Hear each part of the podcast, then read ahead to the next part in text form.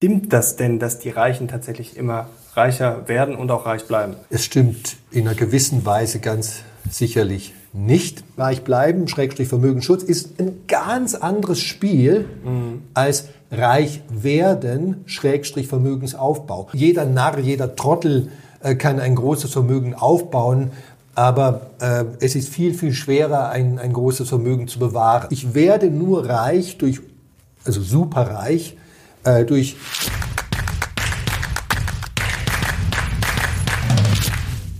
Servus Leute und herzlich willkommen in einem brandneuen Video auf meinem Kanal. Mein Name ist Mario Lochner und ich bin heute zurück mit einem hochkarätigen Gast und einem spannenden Thema. Er ist Vermögensverwalter und gilt als deutscher ETF-Papst. Herzlich willkommen, Dr. Gerd Kommer.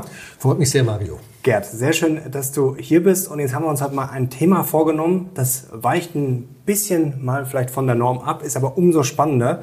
Es geht darum, ja, wie man 500 Milliarden Dollar vernichtet, beziehungsweise wie man es besser nicht vernichtet, wirst du uns heute hoffentlich verraten. Wir wollen mal über Superreiche sprechen. Du hast ja auch schon ein spannendes Buch liegen, The Missing Billionaires, also sagen die vermissten Milliardäre. Und heute wollen wir uns mal anschauen, ja, warum so viele reiche Menschen gescheitert sind, ihr Vermögen vernichtet haben und wie man es besser macht.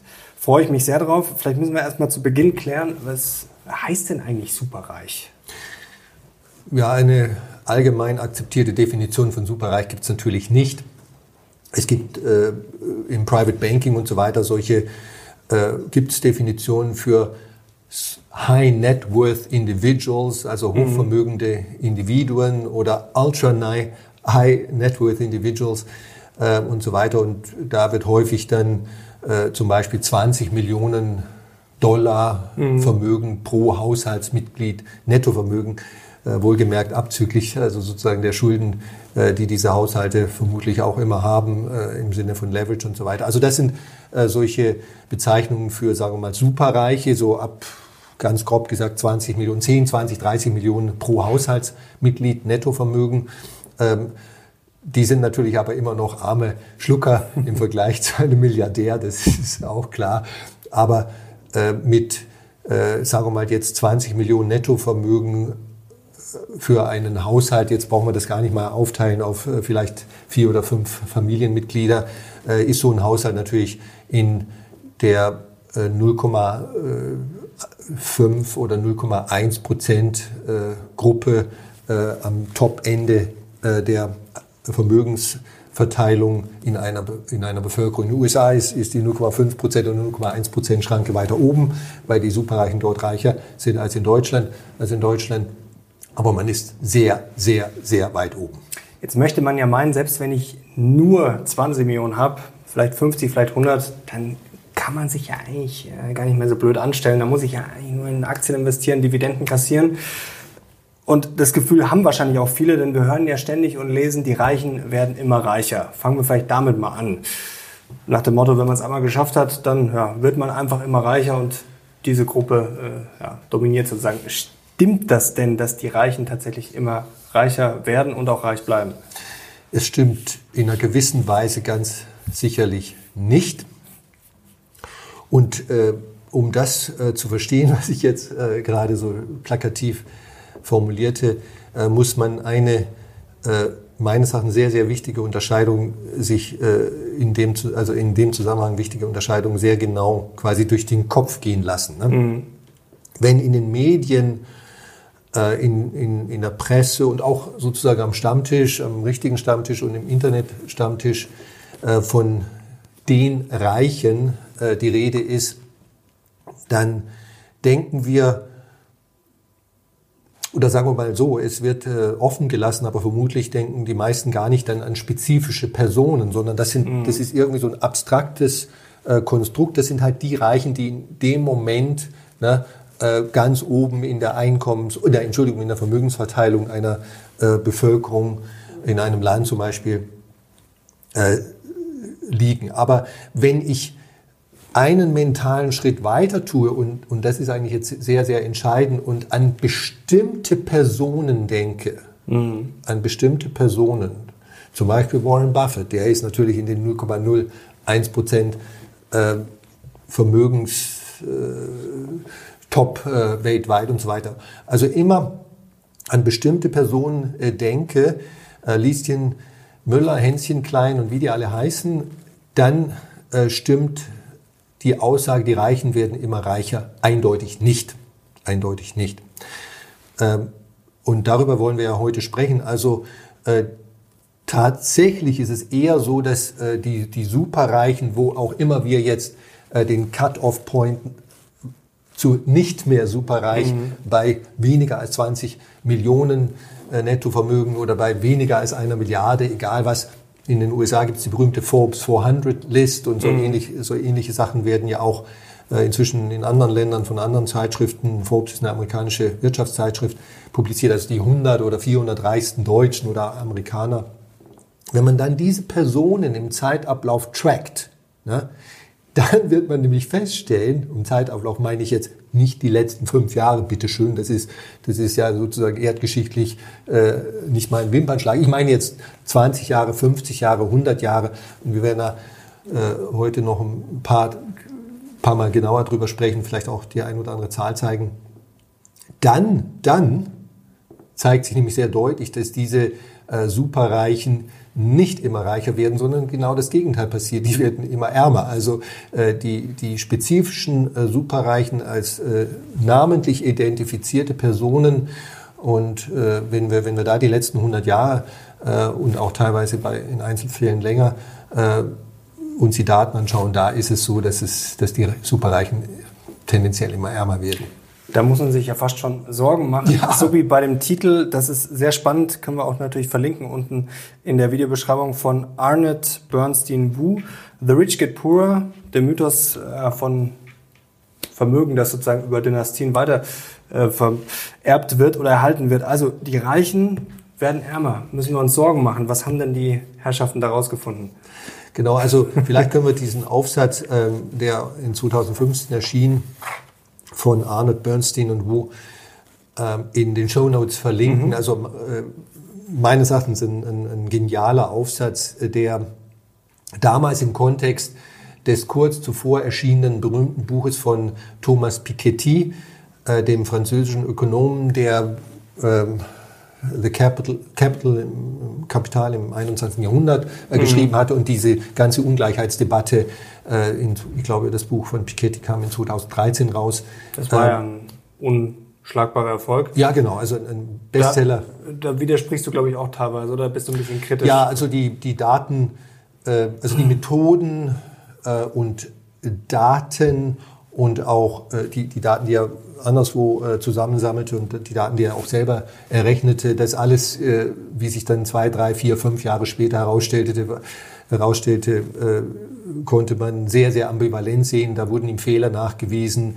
Äh, teilweise, in, in, partiell hat er das auch äh, zugegeben, soweit ich weiß, später. Also insgesamt äh, sind die krassen Aussagen von Thomas Piketty in seinem Buch meines Erachtens zum größten Teil äh, widerlegt worden oder in, mit sehr großen mhm. Fragezeichen äh, versehen worden. Aber das, darum äh, soll es heute äh, gar nicht gehen. Dieser äh, Aufsatz von, von Arnold Bernstein und Wu, äh, der bezieht sich in der ersten Hälfte relativ ausführlich zu, auf, auf Piketty und seine, mhm.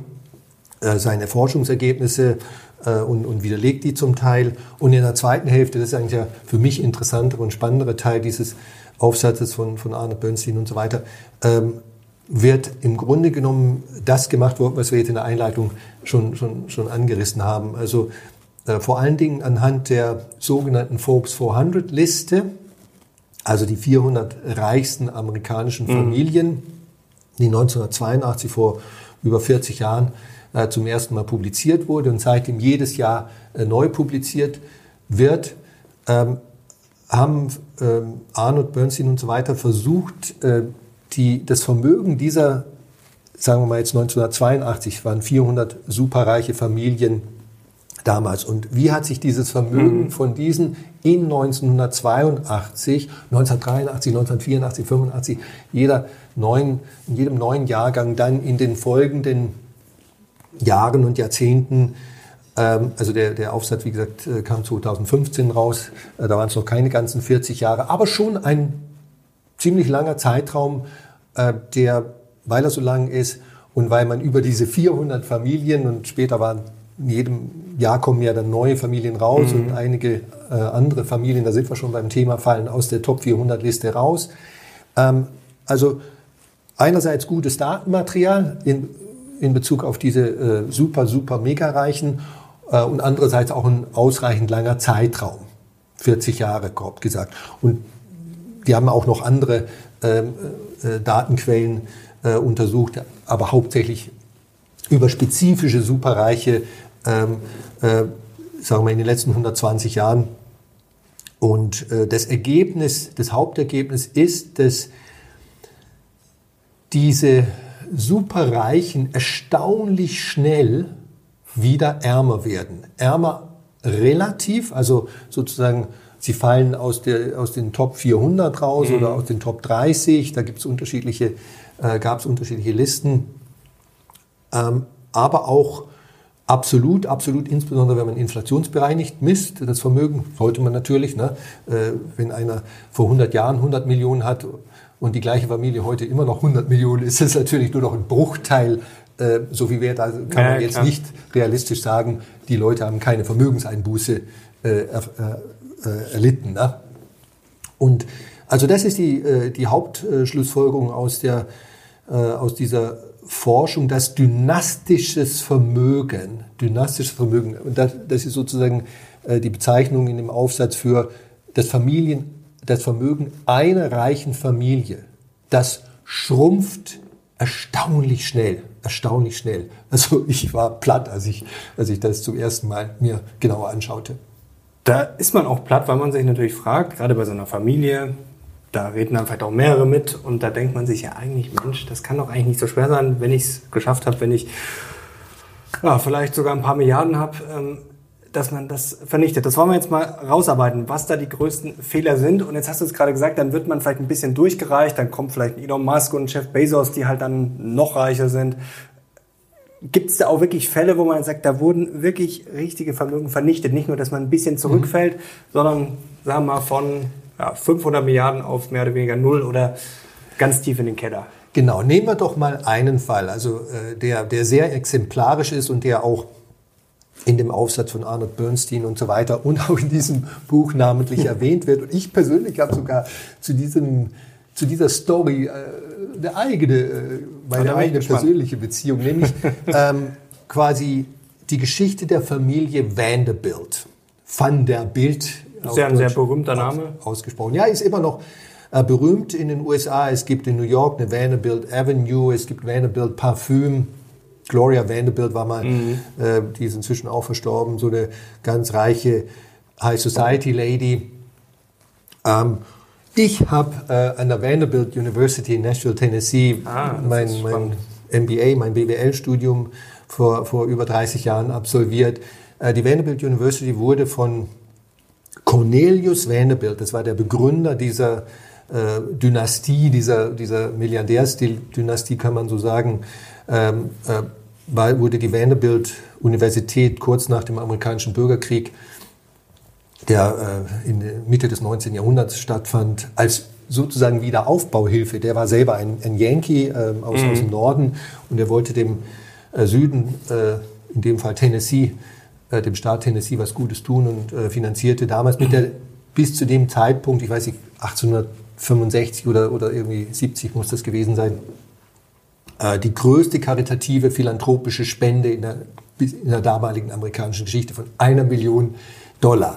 Die Vanderbilt Universität gehört heute zu den ganz renommierten Universitäten USA und äh, deswegen habe ich da sozusagen auch so meinen kleinen persönlichen Bezug. Als 1877 Cornelius Vanderbilt starb, war er nach allem, was man sagen kann, der reichste Mensch der Welt. Also wenn man vielleicht der jetzt, Welt, nicht nur der, der Welt, USA, ja. Wow bei, bei Aristokraten, wie zum Beispiel der britischen Königin oder sowas, kann man ja nicht genau sagen, was, die, ja, ja. Äh, was das Nettovermögen dieser äh, Königsfamilie war. Aber äh, wenn man die, den Kaiser Wilhelm und äh, die äh, sonst was äh, britische Königin damals mal außen vor lässt, also zumindest der höchste, der reichste Nicht-Aristokrat. Ähm, in heutigem Geld ausgedrückt, das kann man auch unterschiedlich ausrechnen, war sein Vermögen ähm, circa 500 Milliarden Dollar. Das wäre dann, grob gesagt, doppelt so viel wie heute der reichste Mensch äh, der Welt, mhm. Elon Musk, äh, äh, besitzt. Bei dem ist es aktuell so irgendwo um 250 Milliarden Dollar. Ne? Also man kann, kann, glaube ich, mit Fug und Recht, Entschuldigung, sagen, dass äh, Cornelius Vanderbilt äh, sehr reich war. Also er wäre sogar heute doppelt so reich als Elon Musk. Also man kann eigentlich sagen, er ist ja, vielleicht sogar der reichste Mensch der Geschichte. Ja, oder? könnte man ja, sagen. Ja. Es, es, gibt noch ein anderes Buch, das behauptet, dass Jakob Fugger äh, in heutigem Geld noch reicher war. Aber lassen wir mal. auf jeden Fall eine Hausnummer. Ja, genau. Lassen wir mal diese äh, kleinen Details, diese Peanuts außen vor. So, und im Jahr 1973, also, also ziemlich genau 100 Jahre später, 1877 stirbt Cornelius Vanderbilt und äh, aufgrund des äh, Testamentes und des Erbübergangs an, an, seine Kinder wusste man, dass sein Vermögen damals eben diese in heutigem Geld ausgedrückten 500 Milliarden äh, Dollar war.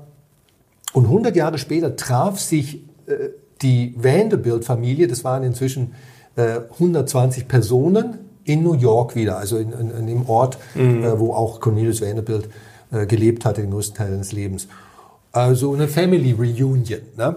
Und ähm, damals, also das ist sozusagen alles dokumentiert, gab es unter diesen 120 Mitgliedern der also direkten Nachkommen äh, von, von Cornelius Vanderbilt nicht mehr einen einzigen noch, der noch eine Million Dollar hatte in also nicht mal mehr ein einziger Millionär so, dabei. Genau. Also klar, äh, eine Million Dollar, jetzt sagen wir mal, jemand besaß damals knapp eine Million. Also es ist nur verbürgt, dass keiner noch eine Million hatte. Also mhm. alle hatten weniger als eine Million. Ne? Und ähm, natürlich in heutigem Geld, jetzt wenn man die, die CPI, die Verbraucherpreisinflation hernimmt, sind, sind 100 sind eine Million damals, heute ungefähr fünf Millionen äh, Dollar ähm, wenn man andere Inflationierungsgrößen hernimmt, wäre es noch ein bisschen mehr. Mhm. Ähm, ähm, aber man kann sagen, praktisch dieses märchenhaft Großvermögen war nahezu komplett verschwunden in weniger als 100 Jahren, also sozusagen in vier Generationen, ne, Generation 25 Jahre, mhm. ähm, hatte es die Vanderbilt-Familie geschafft, kollektiv dieses Vermögen auf Null zu reduzieren, nahezu Null. Und jetzt ist natürlich die entscheidende Frage, was haben die falsch gemacht? Denn mit 500 Milliarden, wenn ich mir jetzt vorstelle, selbst wenn ich nur ein Fünftel davon konservativ anlege oder breit gestreut, wie auch immer, da muss doch verdammt viel überbleiben. Was haben die falsch gemacht? Fangen wir vielleicht mal mit einem konkreten Beispiel an und kommen ja. dann vielleicht zu den Learnings, was viele andere auch noch falsch gemacht haben. Genau, ja. Also ich nochmal, ich glaube, die Vanderbilt-Familie ist also wirklich äh, ein exemplarisch gutes Beispiel dafür, äh, was, was der Grundfehler von, äh, und die Grundursache ist dafür, dafür dass so viele ehemals Superreiche heute nicht mehr superreich sind. Ähm, und es ist, ich schicke mal voraus, natürlich, also der Vanderbilt selber hatte, glaube ich, sieben, acht Kinder und auch seine Söhne äh, oder Töchter hatten wieder viele Kinder und so weiter. Das ist es jetzt nicht, weil wir ja gerade eben gesagt haben, wir haben ja das gesamte Vermögen kollektiv aller Nachfahren mhm 100 äh, Jahre später betrachtet. Also mhm. dass, äh, dass äh, durch, durch Aufteilung unter Erben das Vermögen pro Kopf sinkt, das ist ja mehr oder weniger arithmetische Banalität, aber und das trägt sozusagen bezogen auf, auf eine individuelle Person oder sowas jeder Einzel von den 120 wird natürlich nicht mehr so viel haben wie Cornelius Vanderbilt, aber das ist nicht der, der Hauptfaktor. Das spielt, spielt mit rein und sollte man, sollte man auch berücksichtigen. Der Hauptfaktor war, dass die Vanderbilts kollektiv im Grunde genommen im Armenhaus landeten, etwas übertrieben äh, gesagt. 100 Jahre später war, dass sie, nachdem Cornelius Vanderbilt gestorben waren, eine Investmentstrategie anwendete, die fatal anwendeten, kollektiv anwendeten, die fatal war. Äh, Cornelius Vanderbilt hatte sein Vermögen vorwiegend im Eisenbahnsektor gemacht, der im 19. Jahrhundert war das die vermutlich am stärksten wachsende, genial wachsende Branche. Aber jetzt sind wir schon in 1877 bei seinem Tod und äh, es gab noch, ging noch mal 20, 30 Jahre steil bergauf mit dem amerikanischen Eisenbahnsektor, aber schon zu Beginn des 20. Jahrhunderts und vor allen Dingen ab 1930 ungefähr. Kamen Autos dann? Genau, da kamen Autos. Es wurden also LKWs, Autos gebaut. Es gab eine absolute Sättigung, ähm, also ein Überangebot an, mhm. an Eisenbahnlogistik.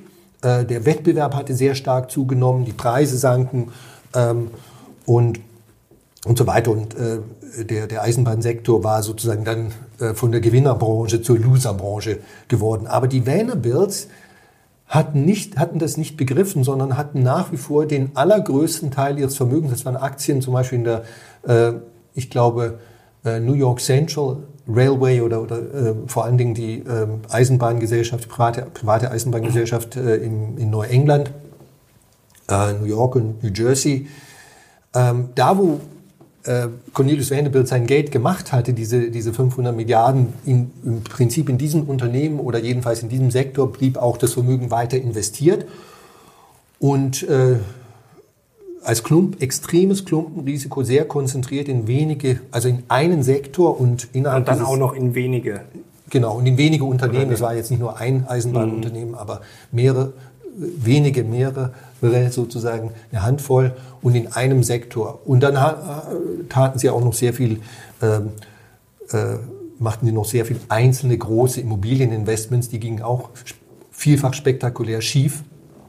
Also schlossartige äh, Wohnimmobiliengebäude, oft auch zur eigenen Nutzung, äh, die unglaublich viel kosteten, außen und, und auch die Inneneinrichtung, mhm. äh, also märchenhafte Summen und dieses sozusagen nicht streuen, ne, nachdem man sehr reich geworden ist, nicht erkennen, dass jetzt muss ich den Hebel umlegen. Was bringt es mir denn äh, zu sagen, ich möchte jetzt mein Vermögen von 500 Milliarden auf 1000 Milliarden äh, aufbauen. Ne? Also abgesehen davon, dass das äh, die Antitrust- und Antimonopol-Kommission äh, auf den Plan rufen würde. Ähm, äh, und zweitens, dass so viel Glück und Können äh, in einer neuen Person, äh, nachdem der, der, der Gründer gestorben ist, nochmal konzentriert ist, ist wirklich ausgeschlossen. Ne? Ähm, und dann müsste so eine Familie, ob die jetzt wirklich so märchenhaft reich geworden ist äh, wie Vanderbilt oder einfach nur 20 Millionen hat, nachdem äh, das Familienunternehmen äh, zum Teil veräußert wurde oder, oder auch noch nicht veräußert wurde. und 20 Millionen wert ist, den Hebel umlegen und sagen, wir haben das Vermögensspiel gewonnen und jetzt diversifizieren wir breit. Denn wenn diese 500 Milliarden damals oder auch nur, äh, also umgerechnet 500 Milliarden oder auch nur 20 Prozent davon in den S&P 500 Index investiert worden wäre, dann wäre die Vanderbilt-Familie heute immer noch unter den allerreichsten Amerikanern. Und dieses Schicksal, nämlich äh, konzentrierte Klumpenrisiken einzugehen in einem Unternehmen und in einer Branche, das war einerseits der Hauptgrund für den kometenhaften, märchenhaften Aufstieg dieses Menschen, dieser Familie und ist es auch für alle Unternehmer, die müssen jetzt nicht eine mhm. Milliarde haben, es reicht ja schon, wenn ich 10 Millionen habe, mit, mit 30, 40, 50 oder 60, da bin ich auch schon sehr reich. Ähm, dieses Kon ich, ich werde nur reich durch, also superreich, äh, durch Unternehmertum und das bedeutet super konzentriertes Investieren in eine oder vielleicht zwei Firmen. Klumpenrisiko. Das ist die Ursache für meinen mhm. Reichtum, die notwendige Voraussetzung und Ursache für meinen Reichtum. Ist, ist das das wichtigste Learning? Also was mich reich macht, macht mich dann im Zweifel wieder arm. Genau, also das ist das, ist das Paradox sozusagen, und das ist auch der Grund, warum das geschieht. Ne?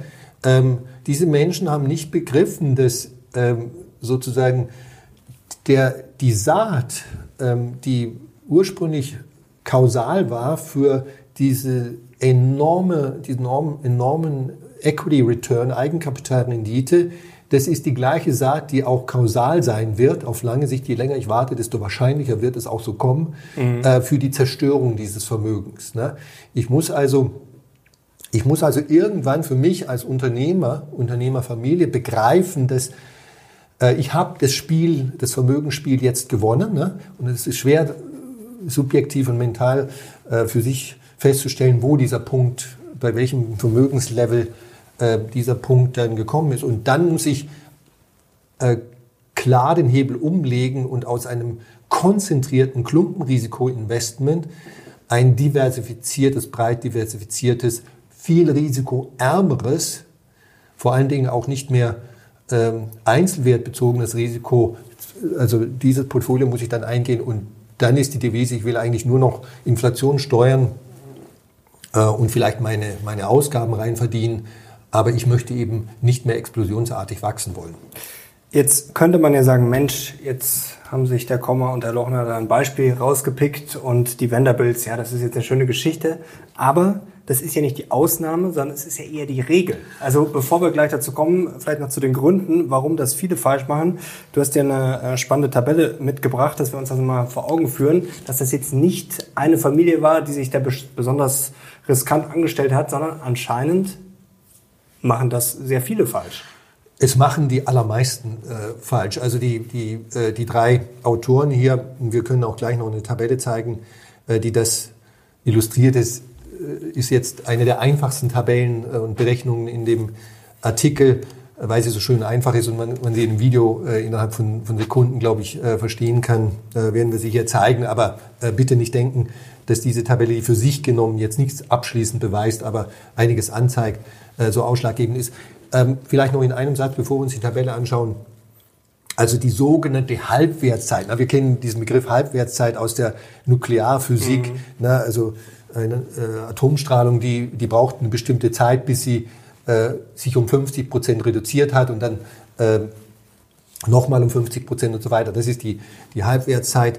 Hat ja bei der Entsorgung von Nuklearmüll äh, spielt das äh, eine Rolle. Das sind lange Perioden in der Regel. Und diese Halbwertszeit, diesen Begriff kann man natürlich auch auf andere Größen anwenden und ähm, auch auf ökonomische Größen. Und äh, die, die Forscher hier sagen sozusagen, dass die Zeit, bis der sich das Vermögen, bis zu der sich dieses Vermögen von so einer Forbes 400 Familie halbiert hat, mhm. halb so groß ist, das ist irgendwo, ich habe es jetzt nicht mehr genau im Kopf, 30 Jahre oder irgendwie sowas. Ne? Also aus diesen ähm, über 30 mal 400 mhm. Kohorten in der Forbes 400 Liste haben sie das quasi ermittelt. Ne? Natürlich überlappen sich diese Listen von Jahr zu Jahr, aber in jedem Jahr werden einige von den äh, Top 400 und jetzt kommen wir auch zu der Tabelle, die das illustriert, herausfallen und somit zumindest mal relativ, das, das können wir hier ganz klar sagen, ärmer werden. Mhm. Ja? Also blenden wir diese einfache Tabelle aus dem aus dem Artikel von Arnold Bernstein Wu mal ein. Und kleines Lesebeispiel. In 1918 hat ein anderer Forscher, Phillips hieß der, eine Top 30 Liste der reichsten 30 amerikanischen Familien veröffentlicht. Und von diesen 30 äh, Familien waren 1930, also nur zwölf Jahre später, nur noch 66 Prozent, zwei Drittel, also sagen wir 20 von 30, mhm. äh, immer noch in den Top 30. Also ein Drittel hatte von diesen Superreichen aus 1918 war schon innerhalb von nur zwölf Jahren. Zwölf Jahre ja. ist ja nichts. Also. Und, und wenn man jetzt hier die äh, Tabelle horizontal weiter nach rechts geht, von den 30 äh, reichsten amerikanischen Familien aus dem Jahr 1918 waren 2014, also knapp 100 Jahre später, keine einzige mehr da in den Top 30. Jetzt äh, müssen wir natürlich der Objektivität und Fairness halber sagen, das ist jetzt nur eine relative, wir, hier geht es nur um mhm. relativen Reichtum. Na, natürlich können diese, äh, sagt die Tabelle jetzt nicht, dass diese Familien immer noch sehr reich sind, aber sie sind, gehören jedenfalls nicht mehr zu den Superreichen. Ne? die sind nach hinten gerutscht. Ne?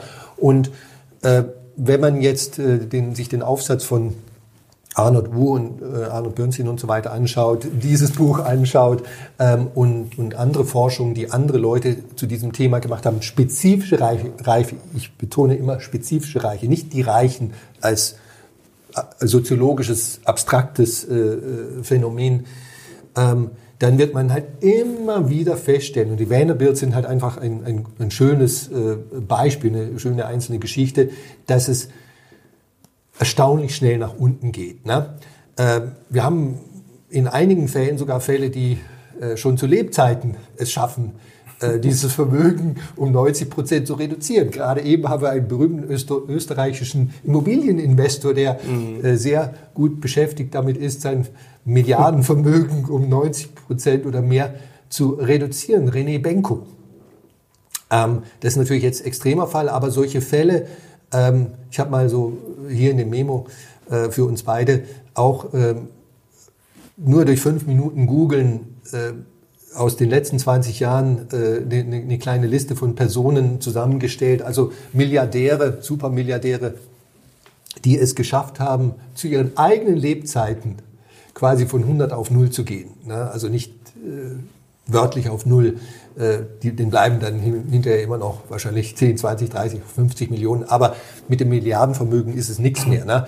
Äh, da gibt es den berühmten Fall von Eike Batista, äh, deutscher Vorname, Batista, Brasilianer, Brasilianer der, der vor 20, 30 Jahren auch mal von, von 30 Milliarden auf, auf Null ging durch, durch fehl, konzentrierte Fehlspekulationen. Ne?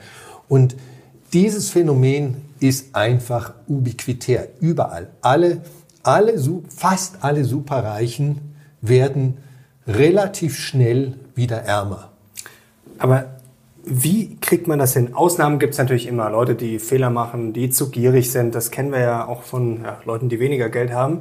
Aber jetzt stellen wir uns einmal vor, ich habe 100 Milliarden. Du hast ja gerade schön diese Beispiele hier gezeigt, dass quasi ja, das alles verschwindet. Stellen wir uns mal vor, 100 Milliarden, jetzt gibt es ja tolle Experten wie dich. Wenn ich jetzt mit 100 Milliarden zu dir komme, dann legst du mir das wahrscheinlich breit gestreut, diversifiziert an. Rechnen wir mal ganz plump mit 5% im Jahr. 100 Milliarden, das müssten 5 Milliarden im Jahr sein. Und Richtig. dann wird das, ich kann mich ja eigentlich gar nicht retten davor, dass das mehr wird, oder? Genau, ja. Also wenn diese Milliardäre, wenn die Vanderbilt-Familie und Eike Batistas Familie und so weiter einfach nur gesagt hätten, okay, wir haben jetzt eine Milliarde, wir haben 5 Milliarden oder, oder normalreicher, superreicher. Ich habe jetzt meine 20 Millionen, weil ich äh, letztes Jahr mein Unternehmen oder eine Beteiligung an meinem Unternehmen veräußert habe. Und das investiere ich jetzt, das bringe ich hinter die Firewall, also sozusagen aus dem konzentrierten operativen mhm. Unternehmensbereich heraus, aus, also aus dem Klumpenrisiko, Konzentrationsrisikozone, Todeszone könnte man fast sagen, heraus und investiere das einfach in ein MSCI World ETF. Ne? Ich könnte auch einfach nur 50 zufällig ausgewählte Aktien hier nehmen, wenn ich sage, ich möchte keine ETFs, weil ich, weil ETFs, ja, das ist ja komplizierte Struktur, wer weiß, ob die hält. Ja, hält seit 50 Jahren oder eigentlich sogar seit 100 Jahren, wenn man äh, Mutual Funds, äh, das ist ja die gleiche rechtliche Struktur, hernimmt, zum Maßstab nimmt, unproblematisch. Ähm, und dann würden diese Menschen nicht nämlich 5% im Jahr verdienen, sondern eher 9 bis 10% nominal. Ne? Und, mhm. ähm, und selbst wenn sie nur ein 60-40-Portfolio Aktien, Anleihen äh, gemacht hätten, also wie du, wie du richtig sagst, äh, könnten diese Familien sich eigentlich gar nicht davor retten, immer noch reicher zu werden. Aber weil sie äh, aus den vorhin genannten Gründen weiterhin super konzentrierte Einzelinvestments tätigen, ähm, häufig auch in das Familienunternehmen, ne? ähm, geht es halt nicht so. Ähm, was ich, was ich was ist da der Grund? Also was sind vielleicht auch deine persönlichen Erfahrungen? Du hast ja auch mit Leuten zu tun, ja. die ja, es geschafft haben, sehr viel Geld verdient haben. Genau, also der, sehen der, die das nicht oder gehen die diese gehen die das bewusst an das Risiko oder ist das schon das Mindset so, ich kann gar nicht verlieren? Oder äh, Einen einzelnen da Grund dafür gibt es nicht, dass äh, Unternehmer, die Unternehmerinnen, die mit einem Unternehmen, äh, mit ihrem Unternehmen märchenhaft reich geworden sind, äh, dann äh, den Hebel nicht umlegen, vergessen den Hebel umzulegen und mit diesem Unternehmen oder ähnlichen Investments dann noch in der gleichen Generation oder, oder in der Folgegeneration, äh, spätestens zwei, drei Generationen später, äh, böse Bruchlandung erleben ist. Also dieses Mindset, wir hatten einen Grund schon erlebt, ne? äh, jemand äh, sagt, okay, diese Strategie X, ich nenne es jetzt mal Strategie X, also mein Unternehmen, mhm. auch noch geleveraged, ich nehme noch Kredite auf, um das Eigenkapital zu hebeln. Das hat mich reich gemacht und diese Menschen, weil sie sehr erfolgreich waren, weil sie sehr selbstbewusst sind, ähm, verstehen nicht, dass die, die gleiche Strategie, die richtig und gut war, äh, um dieses Vermögen aufzubauen, irgendwann mal falsch wird. Ne? Es gibt keine Strategie, die sozusagen 100 Jahre lang richtig ist und in völlig unterschiedlichen Umständen ne, reich bleiben, reich bleiben ähm, oder Vermögensschutz, das sind Synonyme, die benutze ich jetzt als, die beiden Begriffe benutze ich als Synonyme, reich bleiben, Schrägstrich Vermögensschutz, ist ein ganz anderes Spiel mhm. als reich werden, Schrägstrich Vermögensaufbau. Und unglaublich viele Unternehmer verstehen das nicht. Also, obwohl das hochintelligente, hochkompetente Menschen sind, die verstehen es nicht. Also, ich stehe da auch manchmal so ein bisschen platt da, warum man das nicht sehen kann, ne? ähm, warum man das nicht selber merkt. Ähm, dann Selbstüberschätzung oder Overconfidence Bias, Selbstüberschätzung, weil man halt ein sehr erfolgreicher Mensch gewesen ist und, und, und man tut ja eigentlich, setzt ja nur das fort, was man sozusagen, was einen erfolgreich gemacht hat. Also äh, Selbstüberschätzung, Overconfidence Bias, auch mh, hm, teilweise dann eine gewisse Unbelehrbarkeit ähm, äh, können da eine große Rolle spielen.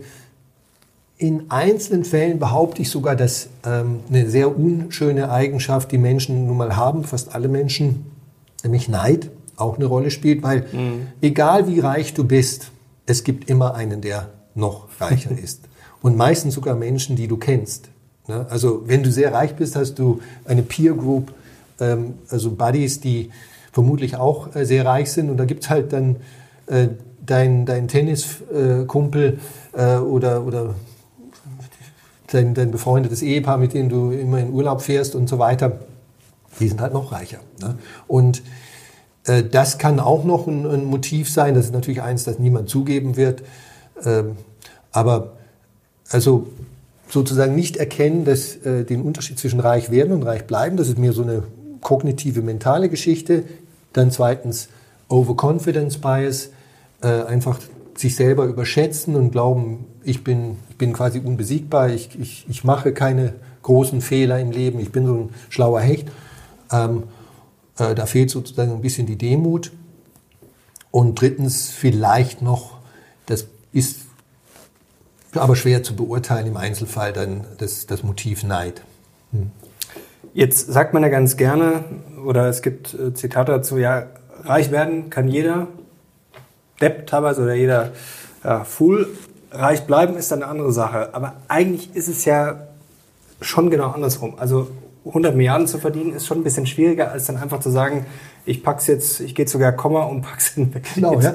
Also das ist ja eigentlich verrückt, oder? Ja, der Clou ist, also du, du hast völlig recht und sogar von Cornelius Vanderbilt höchstpersönlich ist ähm, äh, ein, ein Zitat, äh, vielleicht kannst du es einblenden, ich krieg's jetzt nicht mehr ganz äh, äh, hin, äh, bekannt, äh, dass er noch zu Lebzeiten gesagt hat, sozusagen jeder Narr, jeder Trottel kann ein großes Vermögen aufbauen, aber äh, es ist viel, viel schwerer, ein, ein großes Vermögen zu bewahren. Genau, any fool can make a fortune. It takes a man of brains to hold onto it. Genau.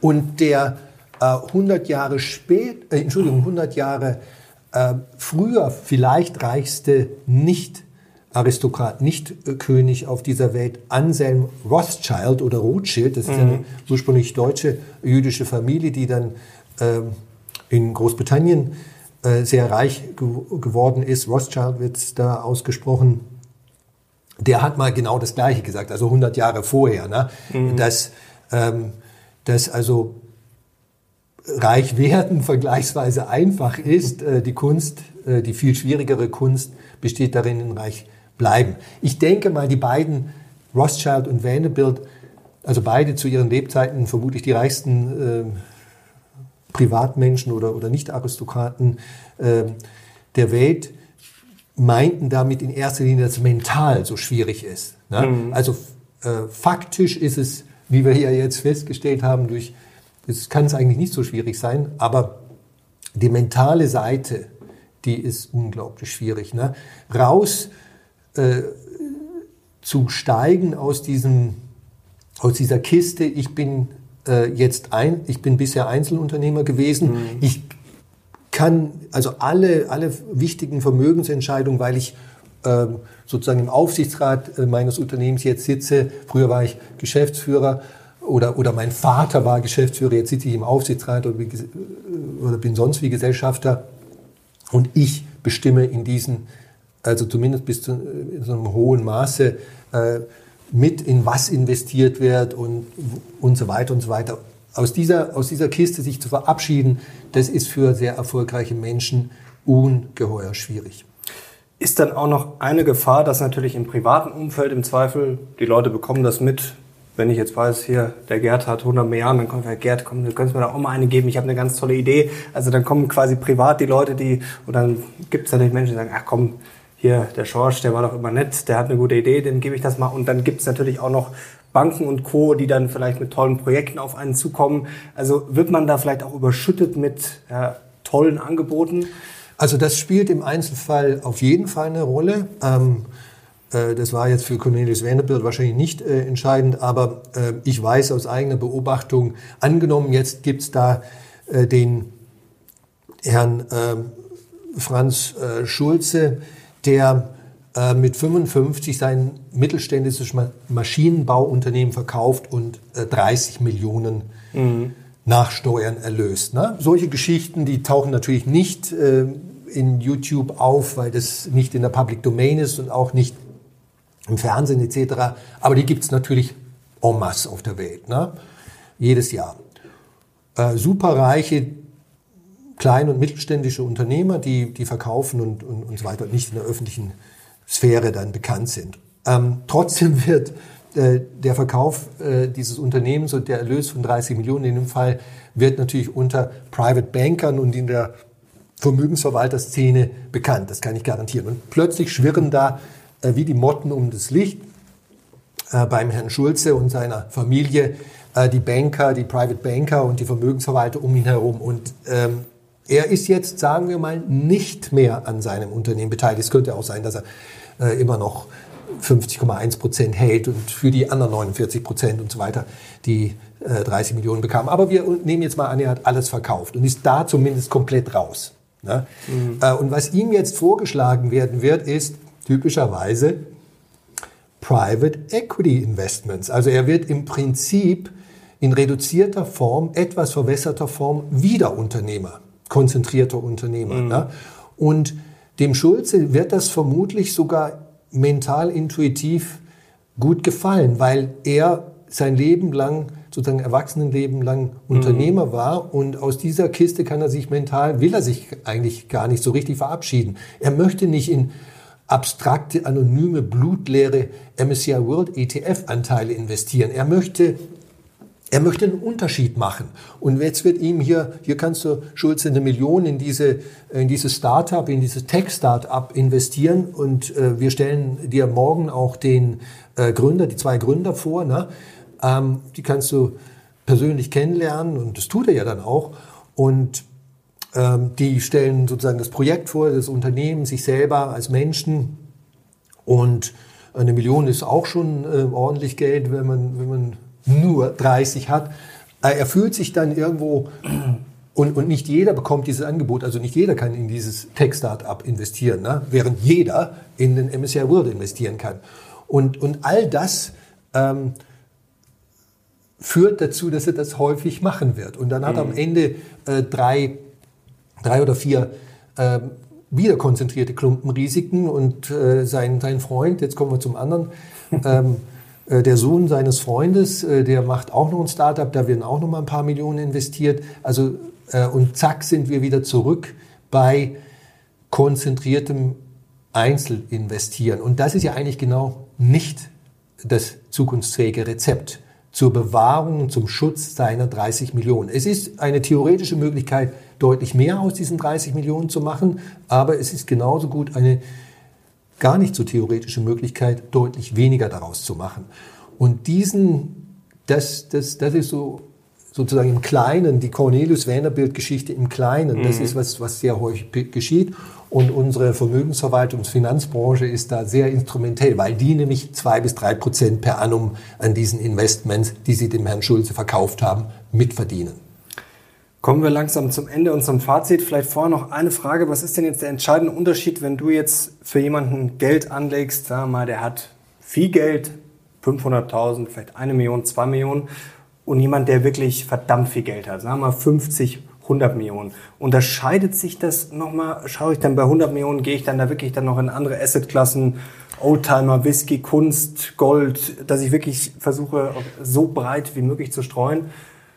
Oder ja, also ist das übertrieben? In der Realität wird sich äh, häufig unterscheiden. Also sagen wir mal, äh, die, die 100 Millionen Kategorie, ähm, die werden sehr häufig Private Equity, Sammlerobjekte, also die, die, die haben quasi die Knetmasse, das Spielgeld, um äh, dann auch äh, zu sagen, okay, äh, ich habe ein Ferienhaus äh, hier auf Mallorca und dann kaufe ich gleich nochmal die drei Nachbarimmobilien mit, weil ich dann bestimmen kann, wer da äh, wer da meine Nachbarn sind. Und außerdem kann man ja mit denen gut verdienen. Ich habe ja mhm. selber äh, die, die Analyse, die Due Diligence gemacht für diese einzelne Immobilie. Äh, warum dann nicht gleich? Also solche Geschichten spielen dann eine große Rolle. Während jetzt, äh, wenn jemand nur 20 Millionen äh, sein eigen nennt, netto, äh, dann wird das wahrscheinlich weniger geschehen, weil, weil einfach die Ticket-Size nicht, äh, nicht groß genug ist. Aber meines Erachtens, wenn jemand Aktien und Anleihen, also die fundamental wichtigsten beiden Assetklassen auf diesem Planeten mhm. sind Aktien und Anleihen. Anleihen, Staatsanleihen versus Unternehmensanleihen. Und die beiden Bereichen im Grunde genommen vollkommen. Warum? Weil mit Aktien und Anleihen bin ich eigentlich in die gesamte Weltwirtschaft, ich mache es jetzt gleich lächerlich, äh, investiert in alle Branchen, in alle Länder, in alle Ventures und Assetklassen, also und, äh, Unternehmen repräsentieren ja alle Assetklassen. Äh, Vonovia ist eine Aktie, in, repräsentiert aber Immobilieninvestments. Ne? Mhm. Und äh, BHP Billiton ist ein Rohstoffunternehmen, repräsentiert aber Kupferförderung, äh, Kohle, Bergbau, Mangan, Zink, was auch immer. Ähm, und und äh, Nestle repräsentiert Lebensmittelinvestments, Agrarinvestments und so weiter. Und ähm, mit Aktien und Anleihen habe ich im Grunde genommen das ganze Panoptikum an Investment, die aus diesem Planeten eigentlich möglich sind, schon abgedeckt. Aber viele denken dann, ich muss jetzt noch in historische Musikinstrumente oder in Krypto investieren, weil ich, weil, weil Aktien und Anleihen ist ja nur ein Teilsegment. Das ist eigentlich ein Denkfehler. Kommen wir zum Fazit, Gerd. Sehr spannende Einblicke heute. Also mit dem, vielleicht das wichtigste Learning, mit dem man reich wird bleibt man am Ende selten reich oder vielleicht ist das dann quasi genau die Falle. Was ist genau das ist das, ist das die wichtigste Erkenntnis? Okay, und die Leute ja, ab 100 Millionen oder auch natürlich schon mit weniger, wenn sie jetzt nervös geworden sind, können dann zu dir kommen und du äh, beruhigst sie dann und legst es dann ganz konservativ. Sehr gerne. Also, dass, dass nichts schiefgehen kann. Gerd, herzlichen Dank, dir hat wie immer großen Spaß gemacht. Hat mich auch sehr gefreut. Und danke euch fürs Zuschauen. Ich hoffe, euch hat's gefallen. Gerne Daumen nach oben, wenn es euch gefallen hat und wenn ihr Gerd Kommer wiedersehen wollt und natürlich Kanal abonnieren, um nichts mehr zu verpassen. Danke dir, Gerd. Danke euch. Wir sind jetzt raus. Bis zum nächsten Mal. Ciao.